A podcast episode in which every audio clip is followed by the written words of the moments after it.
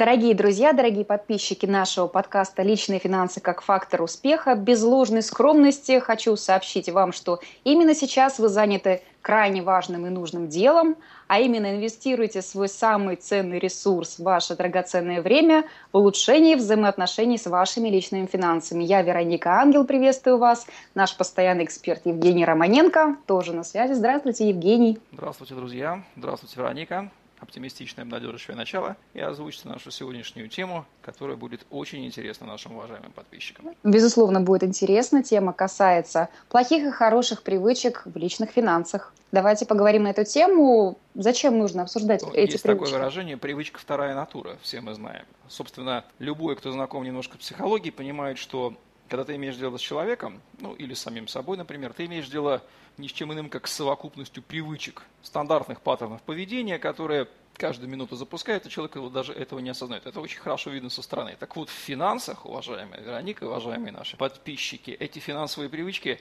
вернее, привычки вести себя с финансами так, и не иначе, они, во-первых, являются калькой, зеркальным отражением человеческих привычек, во-вторых, имеют такие колоссальные последствия, что сейчас мы все это и обсудим, и не знать их это очень-очень опасно. Да, вы, дорогие слушатели, отслеживаете в себе, если у вас есть подобные привычки, вы можете с ними работать. Прям берите усилия. карандашик и помечайте, вот да, есть да, да, у вас да. та привычка или нет. И давайте начнем, Вероника, с самой первой, давайте. самой главной привычки. А, как, я думаю, наши подписчики, уважаемые, уже поняли к этому выпуску подкаста. А, финансы – это то, что любит учет и отчетность. Деньги, цифры – это не квадратные корни, не пределы, это всего лишь арифметика, четыре действия, но в деньгах без учета нельзя. Вот нельзя, просто запомните, не бывает такой компании, фирмы или бизнеса, где не было бы бухгалтерии. Я думаю, что даже на бытовом уровне а, понимает человек, что в бизнесе всегда есть директор и бухгалтер, потому что денежные потоки, активы, пассивы надо учитывать. Та же самая песня и в личных финансах.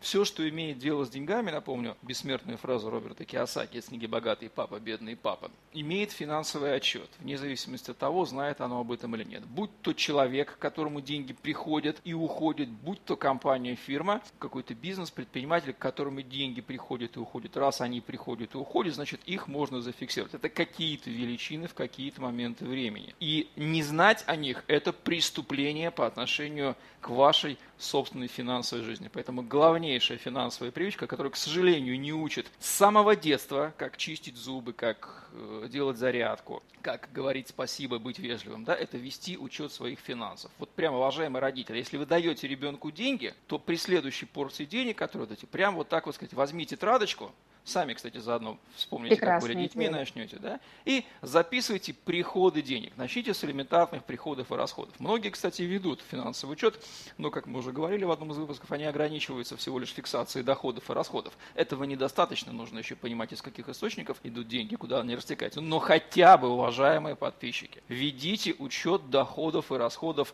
пожизненно. Как зарядку, как чистите зубы, как говорите спасибо и пожалуйста. Да, так почему же важно действительно желательно не только вести доходы, расходы, а еще и учитывать, откуда они берутся, источники. А это потому, что, вспоминаем, как мы говорили о квадрантах денежного потока, важно действительно понимать не сколько денег к вам приходит, а из каких источников они идут. Вспоминаем про четыре квадранта Киосаки. Давайте. А, как мы знаем, большинство людей получают доходы вернее, когда они зададутся вопросом, а из каких же источников ко мне приходят доходы, большая часть людей обнаружит, что этот источник, к сожалению, наемная работа. А наемная работа, как источник получения дохода, как мы с вами знаем, обладает кучей ярко выраженных минусов. Во-первых, это источник нестабильный, ненадежный. Отсылаю здесь уважаемых подписчиков к подкасту «Личные финансы и наемная работа», так он, по-моему, у нас называется. Да, да, да. Наемный... Но отсутствие видимость, якобы видимость неких гарантий на самом деле оборачивается нестабильностью, ненадежностью, ограниченностью предела по доходам, ну, в общем-то, большими рисками. Ну, квадрант R, что здесь говорить, мы его уже описывали. Еще раз отсылаю всех к этому выпуску подкаста.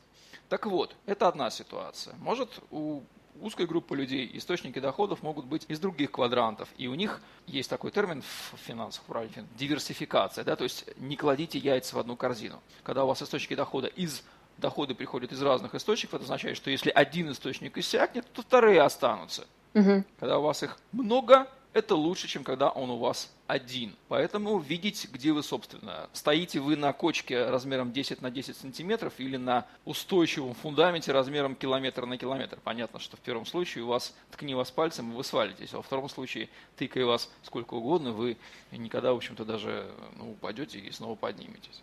То есть в итоге получается иметь один источник дохода – это, это плохая плохо. привычка. Конечно, плохо, особенно если это наемная работа. Особенно если это наемная работа. Лучше, чем лучше пусть их будет больше, и пусть они будут в квадранте там, в правой стороночке. Б, И, ну и всегда можно, конечно, иметь там в запасе навыки наемного работника, чтобы в случае, когда жизнь уж хряпнет прям головой об стену, можно пойти устроиться дворником. Э, тоже не помешает. Конечно же, шутка. Так, хорошо. Поэтому вторая хорошая финансовая привычка, уважаемые друзья, это множество различных источников дохода, в идеале не из квадранта R. А, соответственно, могу предположить, что следующую привычку, которую следует озвучить, это как раз составлять бюджет, свой собственный бюджет семьи, планировать доходы и ну, расходы. Ну, безусловно, безусловно, да. Финансы, помимо того, что просто учитывать, откуда приходят и куда уходят, важно понимать, а сколько нам вообще в жизни надо этих самых денег, поскольку деньги – это ресурсы, их может сваливаться на вас как и 100 рублей, так и 100 миллионов – рублей или долларов. Поэтому любая нормальная финансовая единица, которая хочет жить долго и здравствовать, ну, например, государство или компания, она планирует свой бюджет. В личных финансах отсутствие привычки планировать свой бюджет не больно бьет по голове, но и не дает тех возможностей, которые дает нормальное бюджетирование. То есть удерживает человека в том узком поле его конкретной финансовой ситуации годами причем. Если вы хотите двигаться, развиваться, вы обязаны понимать, сколько ресурсов вам нужно, то есть какие доходы, какая величина, и куда они у вас растекаются. А наиболее правильно, конечно, планировать бюджет от расходов. Когда вы четко понимаете, какие расходы вам нужны, по каким статьям, вы можете расходную часть бюджета сконструировать, у вас появляется сразу ориентир, ага, сколько же нам надо доходов. Заметьте, вы будете формулировать ответ на вопрос, сколько денег нужно для счастья, не в терминах «чем больше, тем лучше», потому что это отсутствие цели. Мир вам не даст при такой формулировке ничего а будете формулировать так. Мне нужно, допустим, миллион рублей на такие-то, такие-то потребности. Это уже гораздо более конкретная постановка задачи. И происходит чудо, когда вы сформулировали расходные статьи, мир начинает поворачиваться к вам и давать, наполнять вам доходную часть, и ваши доходы начинают подтягиваться под ваши расходные статьи. Расходы, бюджет расходов, это та самая точка Б, куда вам нужно прийти. Если вы хотите тратить в месяц не меньше, четко понимаете для чего, то доходы у вас подтягиваются, и таким образом у вас вот этот вот бюджет, собственно, и вырисовывается. Ну, излишне говорить, что доходы обычно равны расходам, да, если бюджет сбалансирован. Поэтому вот такое вот интересное свойство наблюдаете. Поэтому, уважаемые дамы и господа, планируйте свои расходы по статьям, по количеству, делайте такой вот слоеный пирог, и ваши доходы будут приспосабливаться к вашей расходной части, ваше бюджетное планирование, можно сказать, вы им овладеете. И опять же, делайте это постоянно. Вот как государство, например, каждый год собирается, утверждает утверждает бюджет. У них-то аппетиты хорошие, они-то знают, куда хотят потратить. А министр финансов потом получая этот бюджет, видя эти триллионы, которые, за которыми к нему придут, да, люди с открытыми ртами, он думает, где же мне взять денег? И у него начинают мозги работать, где ему взять денег под это дело. Вот так вот работает. На самом деле очень интересную тему затронули. Надо будет потом уже как-нибудь обсудить ее поподробнее. Я думаю, Евгений, да, мы нас, прекрасно наверное, с этим заплани... справимся. Заплани... Если у нас разве не было выпуска подкаста на эту тему? На эту тему именно не, не было. было. Ну да, Отдельно. планирование бюджета это не менее важная часть, она полностью коррелирует. То, что из расходов. Я думаю, что это можно развернуть очень интересным Конечно, образом. Да. Я да, думаю, со временем мы с вами сделаем регулярный еженедельный подкаст на эту тему, думаю, и там будем идея. раскрывать уже без жесткого плана. Мы, конечно, по поводу а, бюджетирования говорили много, но впервые наши слушатели, отмечу, слышат то, что планировать нужно именно исходя из расходов. Так конечно, конечно, конечно. Мы это развернем довольно интересно, я думаю. Вот. Итак, а, очень-очень мало из тех, с кем я беседовала на тему личных финансов – пользуются таким термином, как личный финансовый план. Ну, я так понимаю, что это тоже можно отнести к очень хорошей привычке. Да, это привычка, которая завершает предыдущие а, озвученные, является, так сказать, венцом. Когда мы с вами овладели, грубо говоря, когда вы научились ходить, овладели транспортным средством в виде, допустим, своих собственных ног или велосипеда или автомобиля, вы можете спланировать поездку из точки А в точку Б, потому что у вас есть для этого возможности. Чего на месте надо топтаться? Личный финансовый план – это и есть, в общем-то, осознанная карта движения вас из точки А, в которой вы находитесь сейчас, с помощью того транспортного средства, которым вы владеете, а это планирование финансов, это бюджетирование, это учет. Вы можете в общем-то, механически спланировать движение в точку Б. А, составить этот личный финансовый план и двигаться туда. Ну, в чем он будет заключаться? Он будет заключаться в контроле ваших доходов и расходов, в планировании расходов так, чтобы у вас некоторая часть оставалась на инвестирование, приобретение активов и постепенно наполнение колонки активов вашего финансового отчета. Такое вот механическое движение вперед. Кропотливое ежедневное. Кропотливое ежедневное, да. Как вот растут наши дети, например, мы ежедневно с ними работаем, так и наши активы, наши финансы тоже растут. Мы направляем их в, нужное, а, в нужную точку. Вот документ, который подкладывает карту движения, это личный финансовый план. Если у вас нет ничего страшного, вы просто будете контролировать финансы, но будете скорее топтаться на месте, как корабль, который вот из одной акватории плавает. Да, он, он на воде плывет, он не тонет, но он никуда не плывет. А корабль, который, допустим, хочет плыть из Европы в Америку, он как минимум должен прописать карту маршрута и начать двигаться в этом направлении, в точке Б. Да, еще в голову пришла одна замечательная привычка, как раз финансовая, экономическая ситуация в нашей стране не только помогает нам ее культивировать в себе, как оптимизация наших расходов. Э, совершенно верно.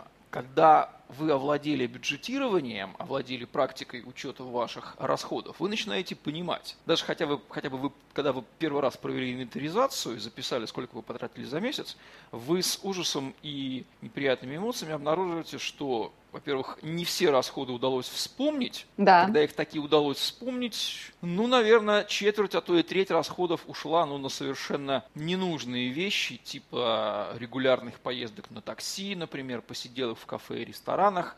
И сумма, в общем-то, немалая вырисовывается, кругленькая сумма, без которой запросто можно было обойтись, но эти денежки утекли у вас через ваши пальчики, потому что вы ну, с легкостью там отдаете 300-500 рублей каждый день на эти радости. Да, вот за месяц там набегает 10-15 тысяч на эти все радости. Да? А Хорошо, если такой... столько, вы просто да, так, э, это фантастически немалый, маленькую немалый кусок, кусок денег, немалый процент бюджета, который можно ну, либо потратить на более нужную вещь, одежду, допустим, да, или обучение, а можно и отложить, можно сформировать резервный фонд, можно потестировать какие-то инвестиционные инструменты.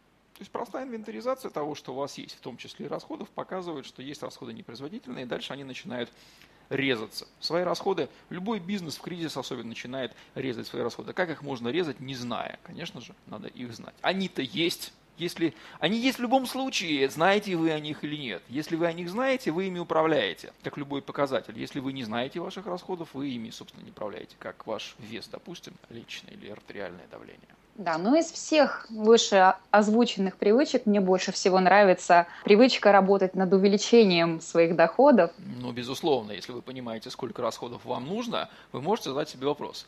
А почему я, собственно, ограничиваюсь 100 тысяч рублями в месяц? Почему мне не добавить статьи расходов, например, обучения, путешествия там, или те же самые инвестиции, их же тоже можно воспринимать как а, расходы на приобретение, да, несмотря на то, что это не чистое потребление. Значит, э, следовательно, раз расходов нужно больше, я научился управлять, то я могу запланировать повышение доходов. Поймите, пожалуйста, уважаемые подписчики, вам доступны в этой жизни любые расходы и любые доходы, но для этого нужно понимать, какие это любые.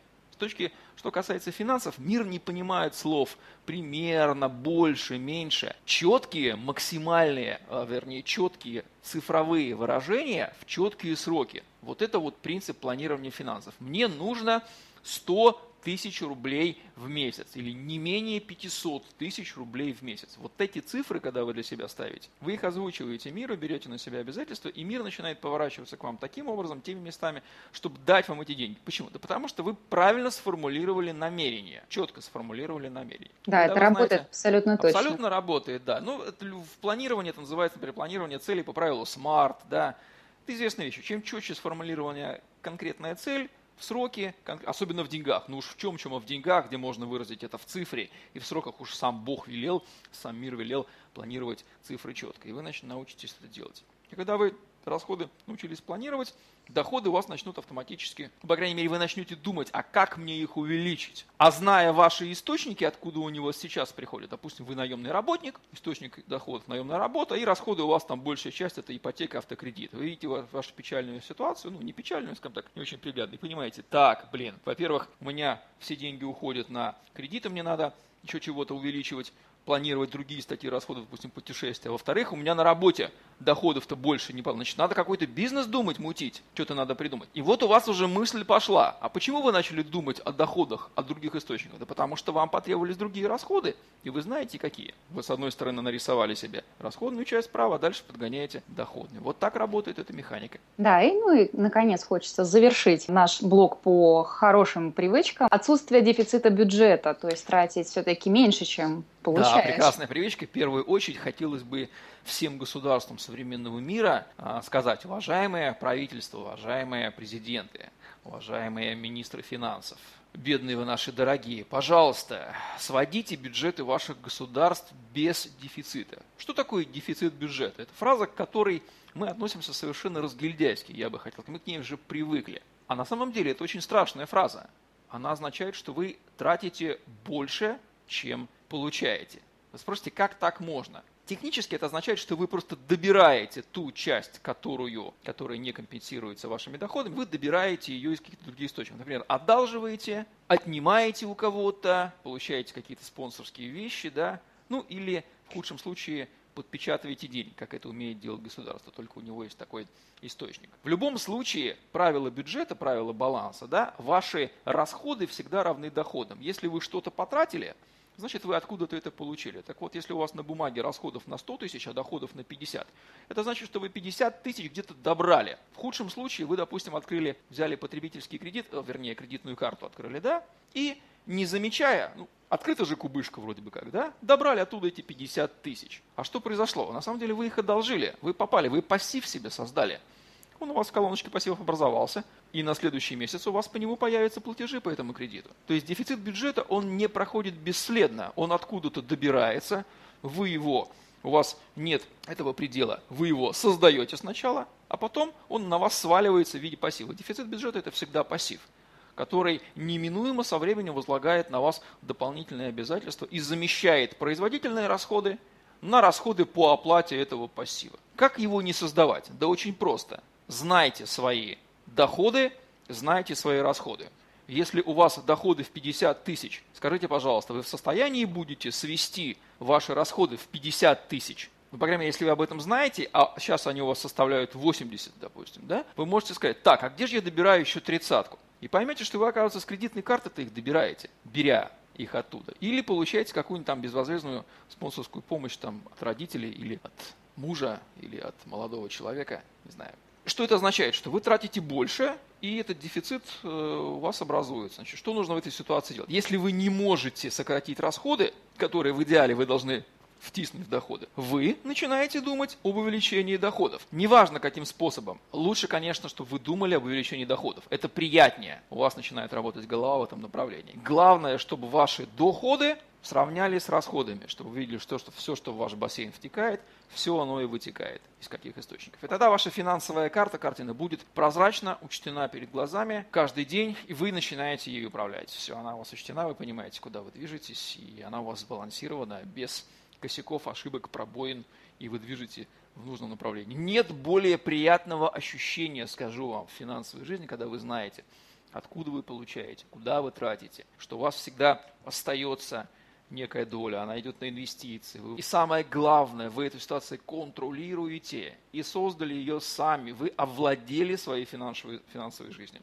Так Очень как, например, интересное понятие, финансовая жизнь, да. Допустим, вы овладели своими параметрами тела, вы контролируете свой рост, вес, занимаетесь спортом, вы управляете своим телом, да? Управляете. Управляете, абсолютно. Точно так же вы управляете и финансовой частью а, своей жизни, обладая вот этими хорошими привычками, избавившись от этих плохих привычек, о которых мы сказали выше. Ну, соответственно, могу прорезюмировать противовес плохие привычки. Я так понимаю, что из того, что мы сказали, можно выделить такие, как иметь всего лишь один источник дохода, Верно. плохая, да. Второе – это плохая привычка принимать решения только, а, кстати, эмоциональные, да. а не рациональные, мы не говорили об этом. Давайте-ка мы обговорим. Давайте, обговорим. вот, расходы у нас имеют две природы – рациональную и эмоциональную.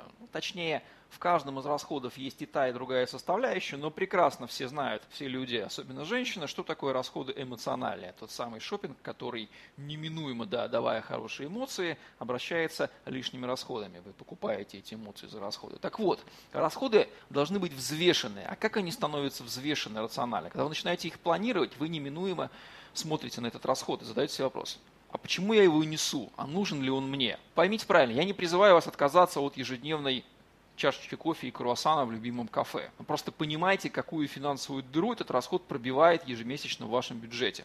Она может оказаться немалой, если ее собрать. Если вы готовы ее нести, ради бога. Но если вы ее не готовы нести, то знать о ней вы обязаны. И отказаться, допустим, вы за эту сумму, которую за месяц потратите, вы можете, допустим, в какое-то мини-путешествие съездить, я думаю, да, или сходить в театр, получить себе эмоций в миллион раз больше, чем а, это ежедневный этот круассан с чашкой кофе. Так вот, осознавайте свои расходы рационально. И если не можете, попросите кого-то со стороны сказать, вот этот расход вызван рационально. Вот нужен, например, этот расход вам действительно. Если у вас есть ипотека или автокредит, расход по кредиту нужен, без него никак. А вот там Верно. лишний раз проехать на такси, когда можно это сделать, э, допустим, на общественном транспорте, либо пешком вообще пройтись, да, ну можно этот расход не, не нести, допустим, да, зачем он вам нужен? Это эмоциональный расход абсолютно.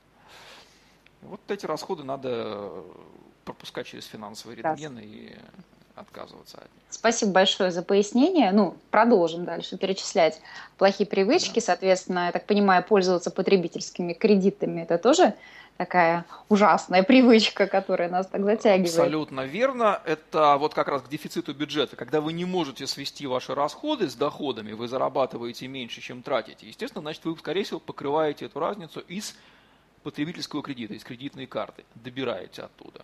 А вам кажется это бездонной кубышкой, но на самом деле каждый взятый платеж с кредитной карты – это дополнительная колонка пассивов, которая формирует тело долга основного и проценты по его э, оплате. Поэтому каждый раз, беря потребительский кредит, расходуя деньги с кредитной карты, вы себя ниже, ниже, все ниже опускаете. Вы замещаете производительные расходы в вашем бюджете на расходы по оплате кредит. В худшем случае там 70-80% бюджета может уходить на оплату по э, разного рода кредитам. Например, допустим, на Западе такая ситуация часто имеет место, что все расходы у людей – это оплата тех или иных кредитных, так сказать, счетов по тем или иным кредитам. Конечно, этой ситуации нужно не доводить.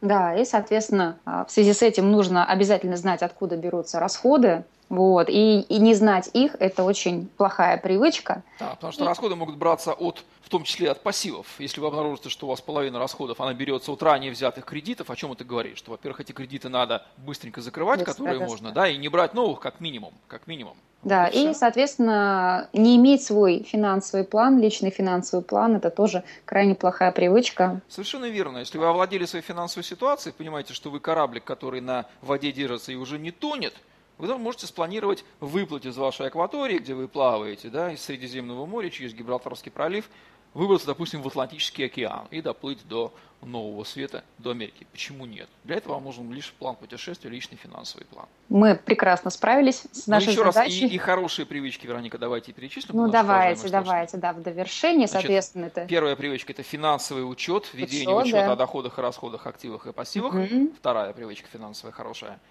да, понимание, откуда берутся э, доходы и расходы. Да, в каком квадранте денежного потока вы находитесь. Да, отсутствие дефицита вашего отсутствие бюджета. Отсутствие бюджета, сведение расходов да, с доходами. оптимизация ваших расходов. Оптимизация и расходов. Иметь личный финансовый план и, соответственно, работать над увеличением ваших персональных доходов.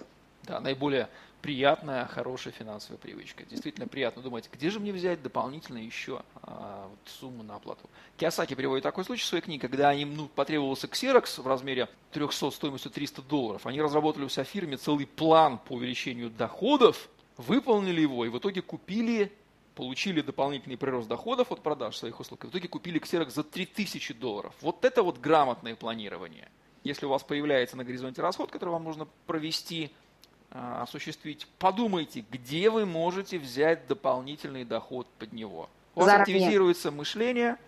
Главное заранее. Да, совершенно верно. Не залезть в ваши накопления да, и оттуда да, профин. Гораздо проще залезть в то, что у вас уже накоплено. Вот здесь я, кстати, еще бы ввел одну хорошую финансовую привычку. Это запрет бить себя, вернее, бить себя по рукам, запрещать тратить те фонды, которые сформированы на конкретные цели, запрещать в них залезать руководствуясь эмоционально. Если вам потребовалось, если вам сильно захотелось шубу здесь сейчас, а у вас лежит резервный фонд в размере 6-месячного дохода, то я вам запрещаю, уважаемые слушатели, залезать и тратить эти деньги на шубу. Лучше придумайте, где вы можете быстро заработать эти деньги на шубу. Прекрасно. Какой бизнес соорудить там за неделю, за месяц, да, и заработать на эту шубу.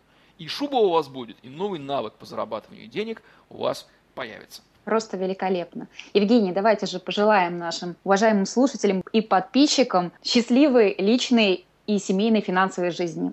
Отличные пожелания, хорошие привычки, пусть они станут вашей финансовой натурой, а плохие привычки пусть уйдут от вас безвозвратно. А для этого слушайте регулярно и переслушивайте подкаст «Личные финансы» как фактор успеха. Не случайно, с легкой руки Вероники Ангел, он именно так и называется. Подписывайтесь на наш подкаст. Всего доброго.